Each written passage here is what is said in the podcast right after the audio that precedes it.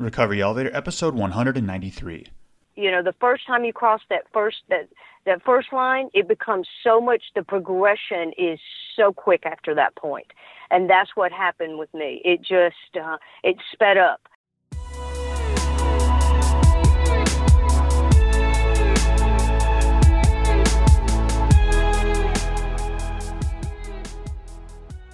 Welcome to the Recovery Elevator Podcast. My name is Paul Churchill. Thank you so much for joining us. On today's podcast, we've got Nel. She's been sober for just over one year. She's 52 years old from Long Beach, California. And during her interview, she talks about how negotiating with yourself doesn't work. It's a fantastic interview. I know you guys are going to love it. Before we get any further, let's hear from my favorite resource in recovery, Cafe RE. The most important thing I've learned while doing the Recovery Elevator podcast is we can't do this alone. Believe me, I tried for over two years and it didn't work. So here's the good news. With Cafe RE, you get access to a confidential and unsearchable Facebook group, which is capped at 300 members to ensure intimacy. Then you get access to the Cafe RE forum outside of Facebook, which means you don't need a Facebook account to be part of Cafe RE. Both are private and only members can see who is in the groups and what is said. In the forum and Facebook group, you get instant accountability and genuine connection with others who also wish to lead a life without alcohol. In Cafe RE, you'll find that being sober is a tremendous opportunity and not a sacrifice. For just $19 a month, you too can join the conversation. You can be paired with an accountability partner, attend educational online webinars, online meetups, attend in person meetups and retreats, participate in book club, movie club, and more.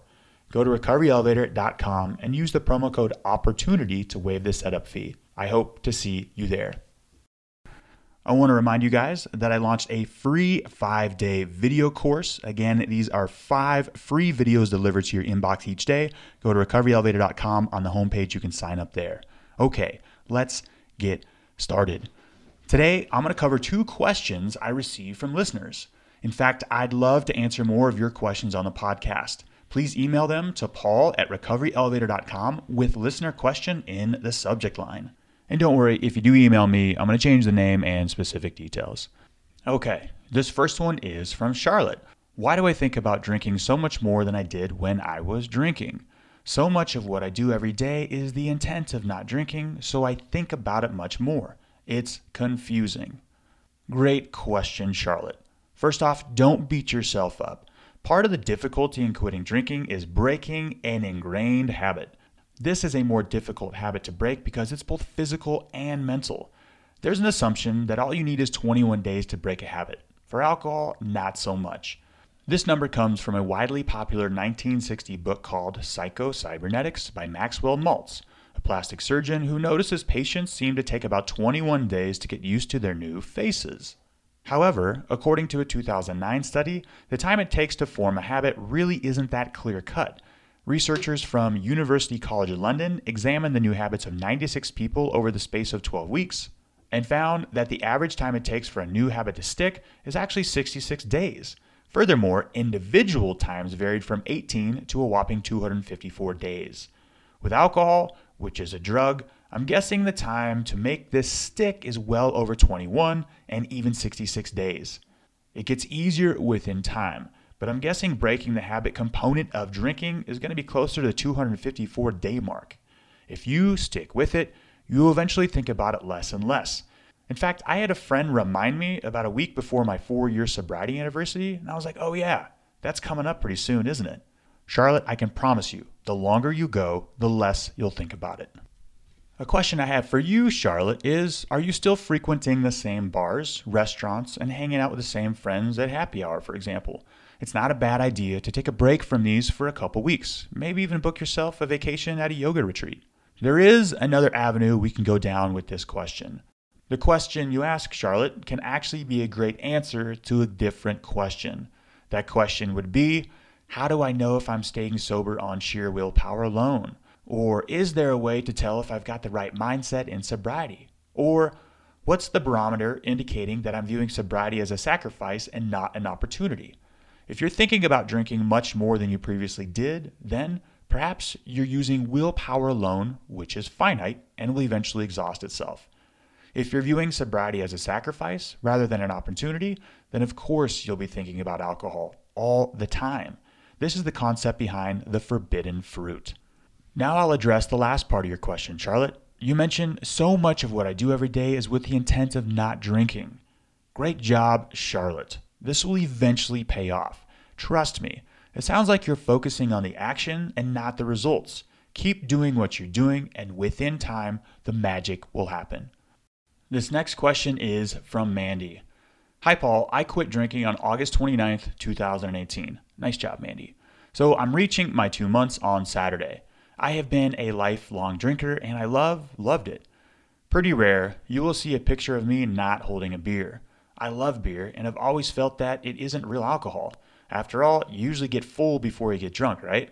I started when I was about 13 to 14 years old and was always in search for the next good time and party. My drinking was usually on weekends alone and out with friends and more often in a bar setting. As the years progressed, so did the frequency and amount of drinking. On many occasions over the years of drinking and partying, I always thought I could just stop or cut back when I needed to.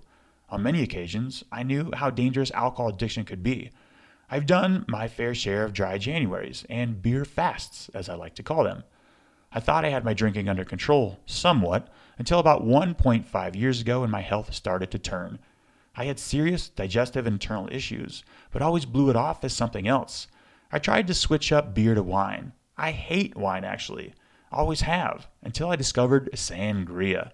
Now my alcohol consumption could be justified to morning drinking too. Sangria is juice after all, right? Weekend drinking became daily drinking. Nighttime drinking turned into all day drinking. I tried a geographic switch with my work. It wasn't until I was sober that things started to turn back to normal with my health, including my weight, my skin, my hair, my face. It's hard to describe years of health and many other issues and regrets in one paragraph, but I'm still trying to wrap my head around everything, including the fact that I may or may not be an alcoholic. Paul, my question is, what is the difference between someone who is an alcoholic and or someone who has a drinking problem? Is there a difference? First off, Mandy, thank you so much for the email and great job on two months of sobriety. You're sending questions to a podcast host knowing that you might not like the answer. Great job. You're listening to your heart. And I'll answer your question with a couple other questions. What's the difference between an alcoholic and someone with a drinking problem? Well, what's the difference between soda and pop? What's the difference between a channel changer, clicker, and remote control? Sofa, Davenport, or couch? You get the point. In my opinion, there isn't much of a difference between someone with a drinking problem and an alcoholic. There is a difference between a heavy drinker and an alcoholic. Some heavy drinkers can stop at any time for any duration of time. How they do that is a mystery to me. Due to the stigma, when we hear the word alcoholic, we assume it's someone who lives under a bridge and drinks out of a brown paper bag.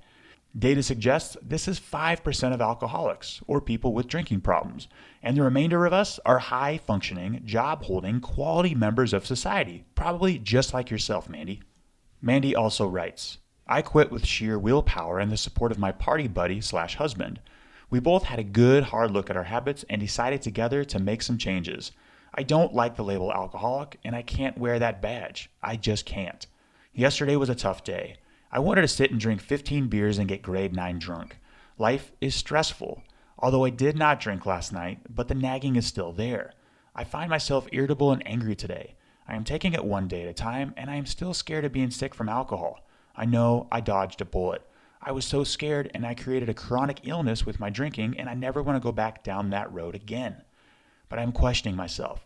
Can I drink again and just take breaks? I know I have a long road ahead. When you mentioned I used sheer willpower to quit drinking, I actually disagree with that. Sheer willpower would entail you going at this without the support of your husband. Mandy, fantastic job of burning the ships and bringing your husband on board. You've already embraced the we can't do this alone mentality concept, and you've got the holy grail and accountability partners, your hubby. Great job. You mentioned, I don't like the label alcoholic. I can't wear that badge. I just can't. My response is, then don't. The first 50 Recovery Elevator episodes, I used to refer to myself as an alcoholic all the time in nearly every episode. Now I rarely do.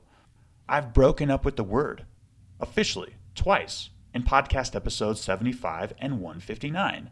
Feel free to use the term alcohol use disorder or EDR, which is enhanced dopamine receptors, or simply say you're a person who doesn't like drinking poison. I think it's a fantastic idea to ditch the label. Don't identify with it.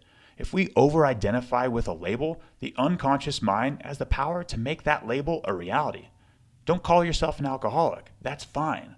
However, this can backfire when we are in denial about our drinking habits, so be cautious of that. This might sound strange, but in AA, I don't think it should be, hey, my name's Paul, I'm an alcoholic. It should be, hey, my name's Paul, I was the unheard child as a kid, and I use alcohol to help soothe pain.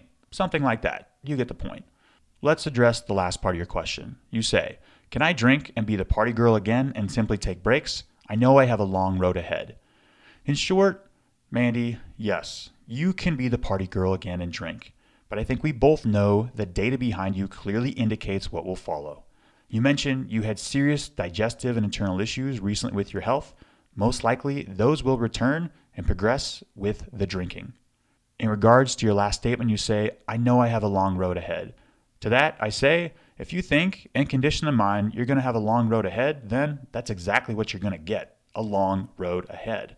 Mandy, in my opinion, you've got a wonderful opportunity ahead of you. It doesn't have to be a long road. Again, email your listener questions to paul at recoveryelevator.com. I had a great time answering these questions. And the guy answering the questions, I went to Chapman University in Southern California and majored in business and Spanish. Take what you want and leave the rest. Okay, and now let's hear from Nel. Nel, how are you? Hey, Paul, I'm great. Thank you. Yeah, How are you? I'm doing great. Thanks for asking. And Nel, let's get right into this. How long have you been sober? Oh, Paul, just a little over a year, so about 370 something days. Nice job, Nel. Thank you. Thank you very much. Yeah, Nel, before we get any further, give listeners a little background about yourself maybe where you're from, what you do for a living, your age, do you have a family, and most importantly, what do you like to do for fun? Okay, well, I am uh, 52 years old, born and raised uh, in Mississippi in a small town, Shannon, Mississippi, right outside of uh, Tupelo, uh, which is the birthplace of Elvis Presley. That's how most people might recognize that. I live in New York, Long Beach, New York. I've been in New York for about 15 years. I am married. My husband and I just celebrated our 13th uh, year anniversary together last week. And for fun, well, let's see, for what I do, I'm actually a personal trainer. And, uh, but this past year I've taken some time off and really just kind of focused on my sobriety and the things that I, you know, want to work on. And I'm looking now at how I'm going to incorporate maybe some sobriety coaching, maybe with uh, exercise and what I like to do for fun? Well, I'm really kind of rediscovering that, but I love sports. So football season is underway, so I'm very, very happy. I follow my Mississippi State Bulldogs and also the New York Jets and the Pittsburgh Steelers. There's a lot of things what you said right yeah, there that and I made love, me smile. I, Yes, I love fantasy football. I'm, um, you know, that's a huge, huge passion. So um, I play in that and spend a lot of time every week devoted to my research. yeah, me too. I, I spend about four to five hours a week managing my fantasy football team, and uh, I'm hesitant to say that live. no, I, I knew you would appreciate that, Paul. Without a doubt. Without a doubt. Yeah, last night, we record these probably four to five weeks in advance, but last night I watched the, the Atlanta Falcons play the Philadelphia Eagles, a Thursday night season opener, and I just felt good. it was awesome. Yeah, it did. It did feel good. Unfortunately, I fell asleep. It's a little, uh, a little late, eight twenty uh, Eastern time. You know, I'm on the East Coast. Uh, you're on the Mountain time. That's wonderful. That's Yeah. the best time to watch football. Yeah. And uh, I had no players playing in that game on my fantasy football team, so I was able just to sit, relax. It was the day, the night before I was having a sobriety anniversary, and I was just loving it. It was good. Good stuff. Yeah. Yes, it is. Yeah, and Nel, you mentioned before I hit record that you we, you listen to the podcast weekly. I'm going to throw in a curveball. You said you know you you you kind of you know the questions that are going to be asked. Are you ready for it? Here mm-hmm. it comes. What's your favorite? Yeah, what's your favorite sea animal? Sea animal. Oh, yeah. wow. I would say dolphin. Okay, are you sure about that? I believe so. You know, living in Long Beach, I'm fortunate enough. I live right on the ocean, so uh, I get to see uh, dolphins back and forth uh, pretty frequently here. Gotcha. Great answer. Okay, let's get into some drinking information here. Well, So give listeners, Okay. yeah, give listeners a little background about your drinking, and describe your drinking habits, how much you drink. Did you ever attempt to regulate, put rules into place? And uh, yeah, take a little bit of time, maybe three, five, seven minutes, however much you like. Give us your journey in chronological form and include dates and times. So, right now, I think you mentioned you're 52. Tell us how old you are when you first started to quit, first realized, and things like that. I'm excited to hear it. Yeah, I Paul started drinking when I was uh, shortly after my 16th birthday. My parents died uh, when I was 15, and you know, as part of my story, I have to I have to admit this and say this, which most people do not know this, but my father killed himself and killed my mother, and that obviously was extremely traumatizing. And it, there was some abuse going on in my house, and it was very chaotic growing up and I, I just really never knew what kind of mood my father was going to be in. So I, you know, the best way I can describe it is I always kind of felt like this chicken on a hot plate. You know, I never knew when I was going to be, uh, you know, when the temperature was going to be turned up and I had to dance. I just really never was able to relax. So uh, shortly after my parents died, I tried alcohol. Uh, beer was the first thing I had, and I absolutely hated the taste, but I loved the way it made me feel. It just, you know, it, it, it just made me relax for the first time in my life. And it was like it just turned this little switch on in me. So throughout high school, you know, I was, I think, uh, I, I drank more than most teenagers, but still, I wouldn't have considered myself really, I guess, an alcoholic but drink during the week, but most definitely on the weekends. And when I drank, it was usually to get drunk made it out of high school okay and then went on to college like i said before uh, mississippi state university. And i uh, i started drinking a lot more uh, even partying a little more.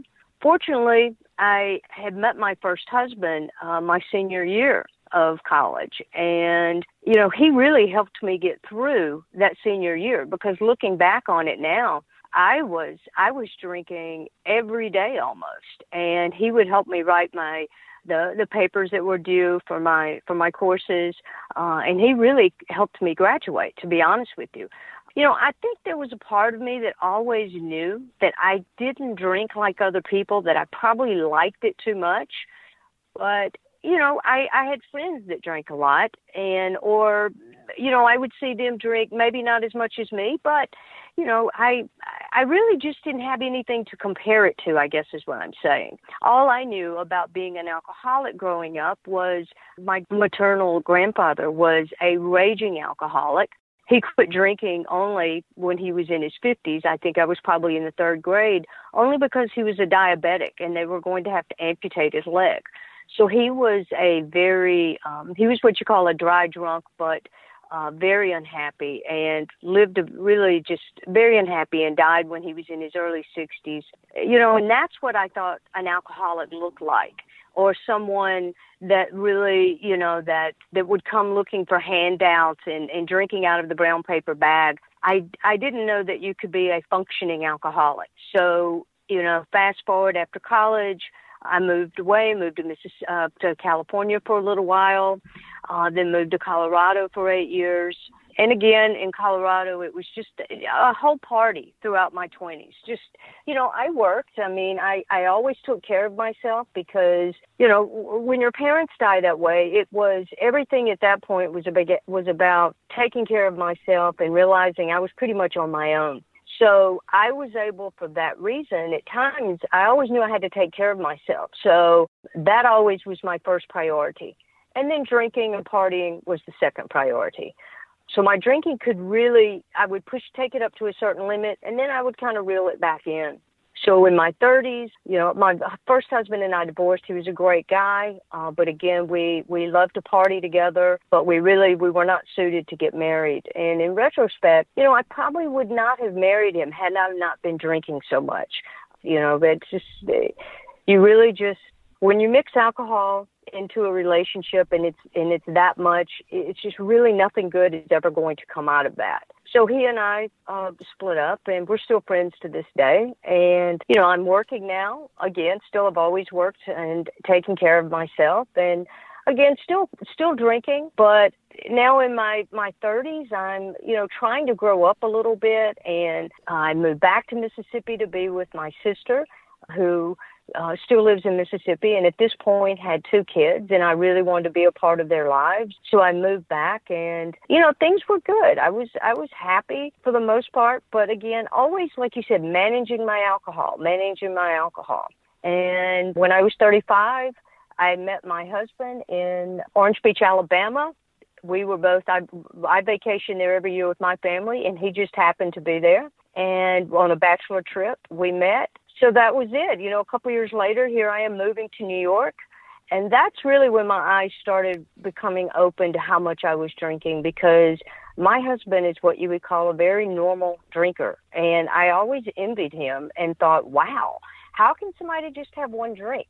You know, my whole life, really, I feel like looking back, I can see how much time I spent managing it. And my husband knew I drank a lot, but at the same time, he just he could see that I was very high functioning though. And usually, and if you ask him, he would say that I really would drink a lot more when I was in Mississippi and not New York, which was kind of interesting. But finally, you know, it, it just catches up to you. And it got to the point where alcohol was really making me physically ill, not because I'm, you know, was drinking, you know, a whole liter of, of vodka or anything. We're talking two drinks and it would really physically make me ill. So I discovered marijuana and game on then. So instead of drinking as much, I was smoking pot. And, you know, someone said the other day, and I absolutely loved this, they said they smoked pot like they always wanted to drink. And that was me. I could see, yeah, I, I, I was like, bam, when they said that. You know, and it, I could just see that I was starting to make some really, really, really bad choices you know but again it's it's you know like i said i was i always managed it it was like no i have to work tomorrow so i can't really drink this or if my friends were going out on a weeknight there was so many times where i would not go because i didn't really i couldn't see myself a having fun if i didn't drink and b if i did drink i didn't know if it was going to be one of those nights where it was going to be a two drink or a five drink and not remembering anything mm-hmm. you know and and also too the probably the last 10 years of my drinking i did i did black out um, uh, multiple times. But i would call what what was happening is i was having these uh, brownouts is how i've heard it put where even after just you know a couple drinks my memory would just i couldn't i wouldn't be able to recall certain parts of the evening. So it, it was really beginning to take its toll and mentally it was it was taking its toll as well now, back us up to a little bit before August 28th, 2017. Uh, yes. Was there a rock bottom moment? Or what happened to, to force you to make that final push into sobriety? Well, yeah, you know, my family, my sister has three three kids and the youngest, Andrew, I spend a lot of time back and forth visiting them. They're a big part of my life, and I could really see I I I couldn't trust myself any longer, Paul. That was really what scared me. I had always been able to draw lines and stay behind that line. And the last couple years, I found myself saying, okay, I'm not going to do this. And then I would do it. I'm not going to smoke before, you know, six o'clock. Well, then I started smoking at four. But really, what happened was I could see one day I was going to pick my nephew up at the time, he was 11 from school. And I told myself that morning, oh, you have to pick Andrew up. So no smoking until afterwards. Well, you know, I, I did. I smoked and I, I, I went and I, I drove and I picked him up from school. And I'm really, you know, embarrassed to say that I did that a couple times with him over a couple different visits where I would drive him around and it, it made my insides, you know, just, just turn inside out because I knew I was way off course at this point that, you know, these are the things that the people that I love more than anything. And here I'm putting them in harm's way and putting these things above them. And that was really when I knew I had a serious problem and that you know I just didn't know how I was going to live with myself if I if I didn't face it. Now there's so much to cover, and I want to say a fantastic job of bringing us up to speed of where we are today. I've, I've never heard anything. Haven't haven't had an interviewee on the podcast yet who who had that happen with their parents at the same time at, at age 15, and I'm I'm sorry to hear about that. And we'll I, I want to dive more into that later. But nice okay. job, you you are you're doing fantastic. Um, there's one line that I wrote down and underlined twice while you were talking, okay, and which resonated okay. with me, and I want to explore that. And it's couldn't trust myself any longer. And I want to take a moment, and I want listeners to actually ask themselves that question, or look back at a time when they had that feeling, because that's that's a feeling. That's not a thought. That is a feeling deep down, it, it in, internally at a visceral level. And I had those two where I was you, keep you keep the beast in the cage saying I'm not going to drink before this time. I'm not going to drink at work. And all of a sudden, when those when those borders start to be crossed, that thick line in the sand gets crossed. It's not a thought; it's a feeling where you say, "Uh oh, I can't trust myself any longer." Can you comment a little bit more on that and what that feeling was like? Because for me, it induced anxiety. And for me, anxiety is something that hasn't quite happened yet in the future. Because when I knew I couldn't trust myself any longer, that feeling, again, it's, a, it's at like the conscious level, not an unconscious level. The conscious level was telling me, uh oh, we've got a major problem. And that sounds similar to what you said. Oh, absolutely, Paul. That was when I became more frightened than I ever had been in my life. Because, like I said, I could always, I, I, I always up to that point, you know, knew that I would, I could reel myself back. And, you know, it just got to the point where, you know, I couldn't any longer. And it, you know, I was trying to negotiate with myself. And once you start trying to negotiate with yourself, you're never going to win. And, and you're right, the anxiety, and the fear, which I always had anxiety. I never wanted to admit that to anyone because, you know, most people that would look at me think, oh, you know, hey, now she's strong. She's got all of her shit together. And little did they know that just wasn't how it was inside. So when I started crossing the, my red lines that I had set, that anxiety just went through the roof and it just became more unmanageable. And I think for me, that is when it, it, you know the first time you cross that first that that first line, it becomes so much. The progression is so quick after that point, and that's what happened with me. It just uh, it sped up, and I think that the the reason why is because the anxiety just kicked in uh, into overgear, you know, overdrive. It's so true what you said that once that first barrier falls, it's almost like that first barrier knocks down the other barriers, and it's like, well, you know, I already drank drank at work once, might as well it's game on, and everything else falls. Exactly. And there's oh, yeah, another exactly. thing you said that I want to explore a little bit more. Your two rules that sounded like you was in your 20s and 30s, in 40s perhaps, but number one, First off, you had to take care of yourself. With the loss of your parents at age 15, you you were solo. You were flying solo, and you had to number one, take care of yourself, and number two, party. I'm wondering, was there sort of a mixture of the two, where actually the drinking came into part of your one? Like, did, did drinking actually become a medicine of sorts? I think so. I think that again, I, I I use the drinking, and I think most people that drink excessively do. It's to you know to kind of quieten that all those voices in our head and the anxiety and you know the the fear. And I, certainly, I used it as a, as a, a coping mechanism and as medicine, as you want to say. Yeah, you know, for for me, it was almost opposite. I, I did not experience that type of loss that you did. I don't know what that feels like. But for me, growing up, especially late teens, early 20s, the, the, the period when I owned the bar in Spain, it was number one, party, have a good time, Pablo. And number two, take care of myself. And it kind of eventually it blended where the partying was happening, but number two, you know, alcohol is my best friend, and it worked for a time to give me that big hug. Internally, I was getting a hug from the drug called alcohol, and everything was okay until it wasn't.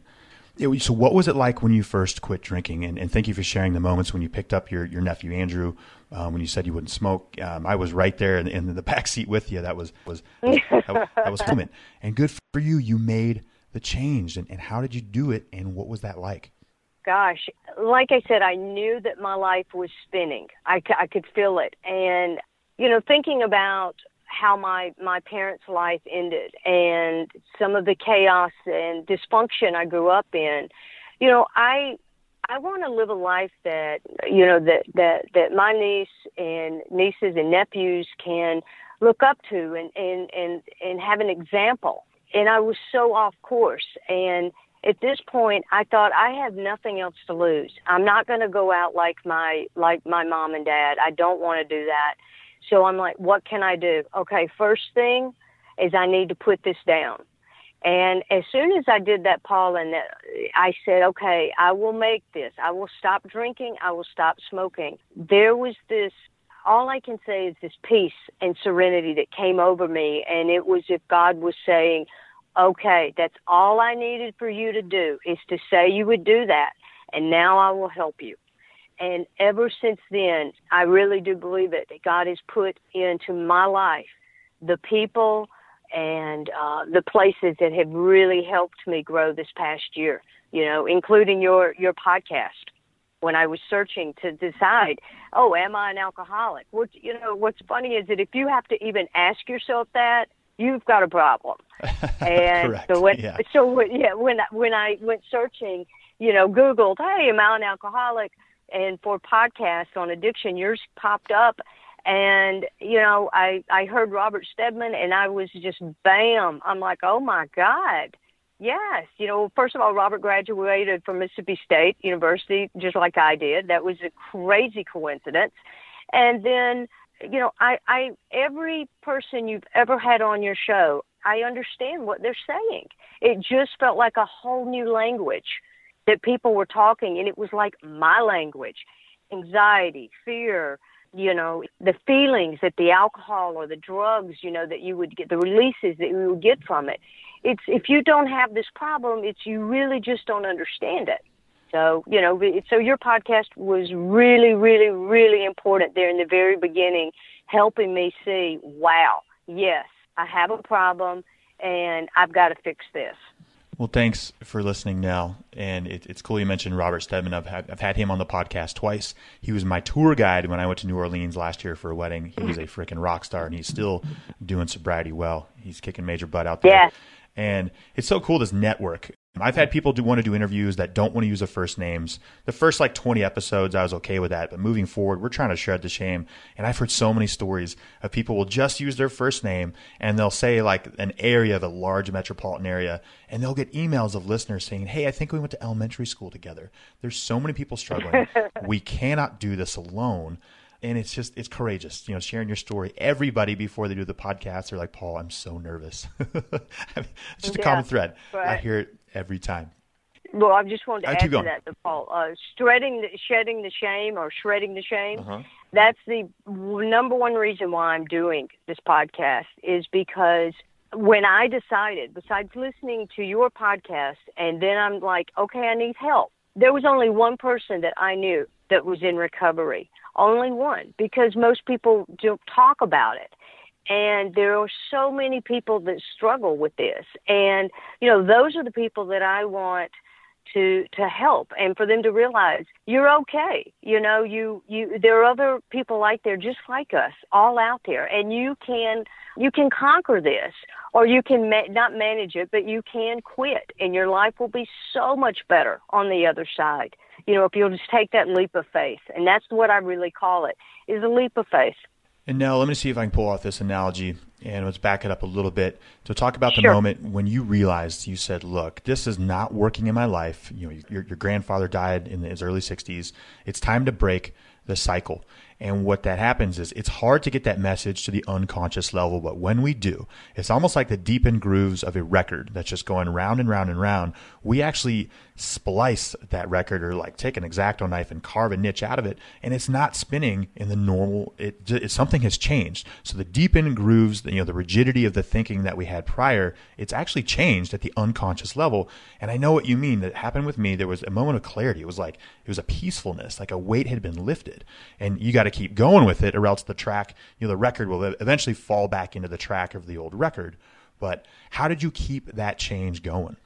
Well, you know that this was another one of the miracles that just kind of where I think God kind of stepped in. Coincidentally, the the the one person that I knew that was in recovery lives about an hour away from me, and within 48 hours of me thinking, you know, maybe I should reach out to her. Her name is Kim. And then again, you know, typical alcoholic, and especially for me, I do not ask for help from no one. I do everything on my own.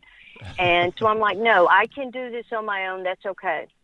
And Paul, I promise you, within 48 hours of me thinking of that, I'm on the boardwalk in Long Beach and I hear my name being called out and it's Kim. Wow. And yes, and I just I I was in shock and I I I walked up to her. I didn't say how are you doing? Kiss my ass. I said nothing but oh my god, Kim, you're not going to believe this. And I told her everything what was going on with me. And she she stayed with me for the next few weeks, meaning checking in with me. And she's like, Nel, you need to go to AA. And I'm like, oh, oh, that's okay. I'm, I'm, I'm. At this point, I was a, um, a member of Recovery um, um, RE Blue, and so I'm like, no, I'm on an online support group, and I'm doing good, you know. And she's like, okay. So next week she would check in with me again. So really, for the first four weeks of my sobriety, I was a member of uh, RE Blue, mm-hmm. and then Kim was contacting me each week, and she's finally to get her off my back I agreed to go to an AA meeting and she found one for me and said, go to this meeting. And I did. And I'll be honest, that was the best decision that I ever made because it really just gave me so much guidance and the support and you you know really on what I can say is it just gave me instructions and that's what I needed more than anything. It's just some guidance and somebody to say, "Nel, stop thinking, just do this." Just do this until you get more and more clarity. And that's really what happens because I really believe those first few months you're you're still processing all of this. You're in this you're in this transitional phase and you know, you that's when you need the help the most. And I found that AA just you know, just thank God that Kim was there on the boardwalk that day. I thank God that she stayed on my ass every all the time until I agreed to go to an AA meeting. So that's, that is that's a pretty much fantastic that. story, and, and, and the online stuff is is awesome, and it's kind of baby steps. There's a transition that needs to take place, but the online stuff it, it doesn't compare with with the in person meetups. Whether it's uh, in person cafe RE meetups, the AA meetups, the Smart Recovery meetings, the in person connections. It's just it's just a different ball game. And there's something else you said earlier that I absolutely love. Again, wrote it down, underlined it, huge value bomb. Is when you start negotiating with yourself it rarely i'm going to go on a limb and say it never ends well because we can't think ourselves out of this issue and that's you were trying to say like okay well if we do this then i'll allow myself a couple drinks. You know we start playing that game it doesn't work. Can you think of a specific time where you negotiated with yourself and it didn't quite pan out the way you wanted it to? Oh my gosh i negotiated with myself quite a bit. You know really uh, let's say a time when i did. You know really going to a wedding, let's say, and I tell myself, okay, look now, you're only going to have, you know, two drinks. And by the time, you know, the, the evening's over, I've lost my shoes and I don't remember most of the night. You know, I was never good. It, most of the times when I tried to negotiate uh, with myself, it didn't end. It didn't end too well. Especially, I should say, there towards the last few years. I was pretty good with it up until up until the last couple years that's always a sign that you've got that you've got uh, an issue when you know you start negotiating with yourself. That should be your first one of your very first red flags. And I think that summarizes why getting sober at recovery is so difficult. A to do, but B to conceptualize is because you can't negotiate with yourself. I'm taking one step further. You can't think yourself out of this issue. You have to get to the point where you just say, "Fudge, I'm done thinking. I just need to trust that A the group the, the collective consciousness outside of my brain knows better than I do. And you just need to start doing things different. It's so, I mean, it's beautiful to see this. And I went through it personally, and I know you have too. Yeah. And so, how are you going to get day 372, 373? What's your plan in sobriety moving forward now? You know, my plan is keep it simple. Do what I'm do what's working for me. Which you know, I go to. Uh, I'm fortunate that I, I go to a group that meets every day and it's consistent. We have the same time every day, and I make at least six six times a week. Sometimes I do seven days, but that is a that is a number one priority for me because I realize that the rest of my life depends on what I do in that meeting. So that is my number one priority.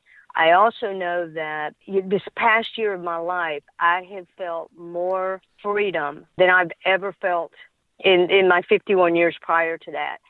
And again, that is simply because, like you just said earlier, I've I'm not thinking so much anymore. I don't try and figure everything out because I can't figure it out. And it's it's just it's like a little mouse going through a maze that's there that there's no way out. And we just continue to run around, you know, and and I've kindly I've accepted that now. So, you know, going forward, I'll continue to go to to uh, my AA meetings, um, make that a priority, you know, my mind always, there was a million thoughts going through my mind every minute, and I thought that was normal. Uh, and if you would have asked me, would I ever be able to meditate? I thought that was a joke. But uh, that is something now that I do every day, and I can easily now meditate for 15 to 20 minutes. It's it's just you know, and if I could tell you that I'm off blood pressure medication and my cholesterol, it, it, you know, physically you know, I, my health has improved, even though I was in really good shape anyway. It's it's just really everything revolves around your thought, and that is the that is the thing that that I had to get a hold of is realizing how out of control my thoughts were, and working and practicing. And I wasn't good at meditating to begin with and that's what I would will tell anyone. It's like anything else you have to practice. Uh, but once you get into it, there is such a benefit to it, and it just carries over into everything else in your life. And also exercise, which is is is huge part of my recovery. It was a part of my life. I, I was a trainer, and I still refer to myself as a trainer. But that's a huge part of my life is is staying physically active, you know, and trying to take care of myself. Nel, you dropped a huge value bomb in there, and yeah, it was uh, everything revolves with the thoughts. I think that's how you said it. And when I first got sober, you know, a lot of the stuff was external. It's like, okay, I'm going to get sober. I need to do yoga. I need to get new shoes. I need to go get a new gym. And everything, for the most part, was external. I need to go to a new meeting, this and that. And you're like way ahead of the game. You're way ahead of where I was. But I slowly started to realize the same thing as well that everything has to do with the thoughts internally. And we have 60 to 70,000 thoughts per day. Are they all right? When I first got sober, I thought they were all 100% correct. And I would let a thought go. It would take me, it would ruin my day, my week, my month. It would turn into a mood, a personality. It eventually could turn into who I was. So being aware. And that's what I'm focusing a lot in my recovery these days. Just being aware. When a thought comes in, I don't have to say, bingo, that's spot on. I can say, maybe that's not right. And I'll let that thought, just like a weather pattern, go in and leave. And I don't have to jump on and ride that thing to the very end. It feels, it feels really good. And, and now I want to talk about the why for a second. You, in in the rooms, you've heard you've heard this often. Drinking is but a symptom. Can you talk to us about the why in your drinking? Oh, sure. I I definitely believe there is a genetic component. I believe, uh, but also to um, the environment had a lot to do that with that with me. Uh, you know, with my parents, uh, my father was abusive towards my mother. It was like I said, you never everything revolved around what mood my father was going to be in that day. So there was anxiety already. For whatever reason, I had a very, very, very uh, low self-esteem, and I have voices that you know the, the the your critic in your head that's constantly chirping and telling you you're not good enough. You know, you didn't work hard enough.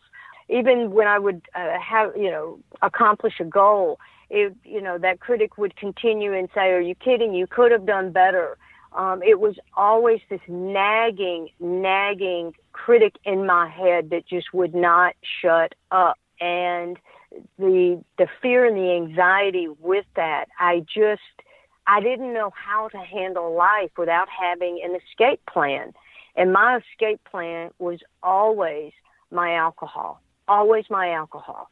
And I didn't always have to have it, but if I knew I didn't have access to it, wow, my anxiety would jump through the roof. And, you know, if you wanted to go to a restaurant and they didn't serve alcohol, are you kidding? I'm not going there. I wouldn't go mm-hmm. there. You know, so uh, all of these things. But it was, it, you know, that was the big thing uh, the anxiety and the chaos of, of kind of my childhood, the trauma of, of my parents' death, not being told that you are not your thoughts. And, you know, it, that was the biggest thing for me when I realized what you just said. All of those, the, those negative thoughts, you soon begin to think that's really who you are. And it's really not. You know, you, you, that's not you. And once that was pointed out to me, which, by the way, was a book that uh, you had recommended on your podcast, uh, The Untethered Soul. I knew uh, that Michael was coming. I, I tell you. I, that was Paul. That was bam, the best book that I've ever read. Life changing book that I recommend to anyone. It just there were so many things I just didn't know, and once I realized that I was not my thoughts. Okay, then I got a little separation, and then I started working on becoming aware of those thoughts. And again, it, it sounds I know to to people ju- listening that they're thinking about uh, quitting drinking, and and you know I know that this sounds all like a a lot, but it's really just one little step at a time, and just accepting that you can change and that you're not your thoughts. And if you put that little bit of a practice into that, you will be absolutely amazed at how you can kind of turn your life around. I've always had a lot of energy and I'm very passionate and I've been able to do very well for myself in life. And that's with being an alcoholic. So I am so excited about this next part of my life. And, you know, because you, I've always heard that alcoholics were actually smarter than, than the average person. And I, I'm not saying that to be boastful or anything, but I, I'm so, you know, just excited to see what all I can really do now because I feel like I have all of my energy pointed in the right direction finally. And Nel, before we reach the rapid fire round, I want to comment on The Untethered Soul by, by Michael Singer. I read that, I think, a year and a half to two years in sobriety. And I remember several times reading the book, I'd like put it down, look around the room, and be like, "Come on, that that that can't be right," because there was some thoughts Right. in, or you know concepts in there that were so foreign to me, especially the number one of, of like you are not the voice inside your head, you are the one who hears it. And I feel that Eckhart Tolle, The Power of Now, and A New Earth are continuations of, of that book, and I highly recommend those two readings. In fact, I'm listening to A New, a New Earth by Eckhart Tolle for the second time right now, and it's it's profound. It's it's good stuff. And Yes. now we have reached. Yes, I would recommend it. Yep. Yeah, Oh, sorry, you Paul, are you familiar with Are you familiar with Eckhart Tolle? Oh, oh, sure, sure. You know, one of the things too, I would say to anyone, a newcomer, or to anyone listening, is surround yourself with the resources that you hear.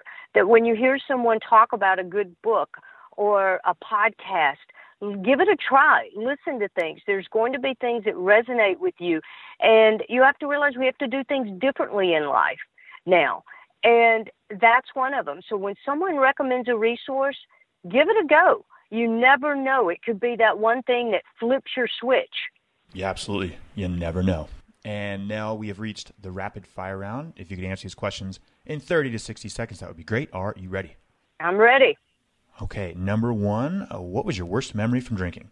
Oh yeah, I was ready for that one. I've got a lot of horrible memories from drinking, but I would say my worst one was when I was was just moved to Colorado. I was probably around 25. My sister uh, come up for a visit, and the very first day she's there, we go to a party. I take her to a party. She was not a big drinker, and I proceeded to get absolutely shit faced into a very uh, big argument with my husband. I I don't even know how she got back to my home. I drove absolutely wasted. I'm embarrassed to say back and very next day she took a plane back to Mississippi. So that I I just one of I don't know for whatever reason, you know, the shame and the guilt that I had over that, um, I kind of have I still live with. So that's that's one of my one of my worst memories. And we've all heard of the aha moment. When was your oh shit moment indicating that you can't control your drinking? Oh yeah, my oh shit moment was when I when I went to pick um Andrew up at school. That was when I knew, boom, my life had to change. I couldn't live my life this way any longer. And at this moment in your sobriety, what's your favorite resource? Oh, I would have to say my number one resource is my AA group. Just the the support and the knowledge uh, that I get there, and the the openness is just absolutely amazing. But I also, Paul, have to say that I love your podcast, and every Tuesday morning I can't wait because it comes out I think on Monday after late Monday mo- late Mondays. But I'm up on early bird, and so Tuesday mornings I've got it in, and I'm out on uh, running and listening to your podcast, and I mm. love it. Thanks for listening, Nel. it warms my heart to hear that. Um, and in regards to sobriety, what's the best advice you've ever received? Oh wow! You know, I knew you were going to ask this question too, and and I've received so much good advice, but you know, I would, I guess I would just have to say is really keep it simple. You know, just one day at a time. Don't be too hard on yourself. And like you said, we tend to try and think our way out of things. And that's not simple. That's not simplicity. So just keep it simple when you're sobriety on what you're going to do. That's it. And then what parting piece of guidance can you give to listeners? You know, what do you have to lose? If you feel like shit right now, and if you're listening to this this podcast and and you know you have an addiction, um, I'm certain you feel like utter shit about yourself. What do you have to lose by giving this a shot? You can always, always go back to that lifestyle if you want. Just give it a try. But if you give it a try, it has to be, you have to be all in, 100% all in. And before we depart, now, give listeners your own customized You Might Be an Alcoholic gift line. Let's see. Uh, you might be an alcoholic if you're at a baseball game and you are more worried or thinking about the seventh inning when they're going to cut the beer sales off and you have to recruit your friends for everybody to buy beer so you know you'll have enough in case it goes into extra innings. I love it. Uh, yeah, Nel, or football, the fourth quarter. Yeah. sure. Sure. Nel, it's been an absolute pleasure. Thank you so much for joining us today. Thank you, Paul. Man, I got on the Eckhart Tolle train late. I've been recommending his books to a lot of people, and the response is, oh, yeah, Eckhart Tolle. Read his stuff years ago. there are two books by his that I highly recommend The Power of Now and A New Earth. All these books are not specifically written for addiction purposes, they are so applicable to addiction. Again, that's The Power of Now and A New Earth by Eckhart Tolle. He's also got a lot of stuff on YouTube. This guy is the man. Recovery elevator. We took the elevator down. We got to take the stairs back up. We can do this.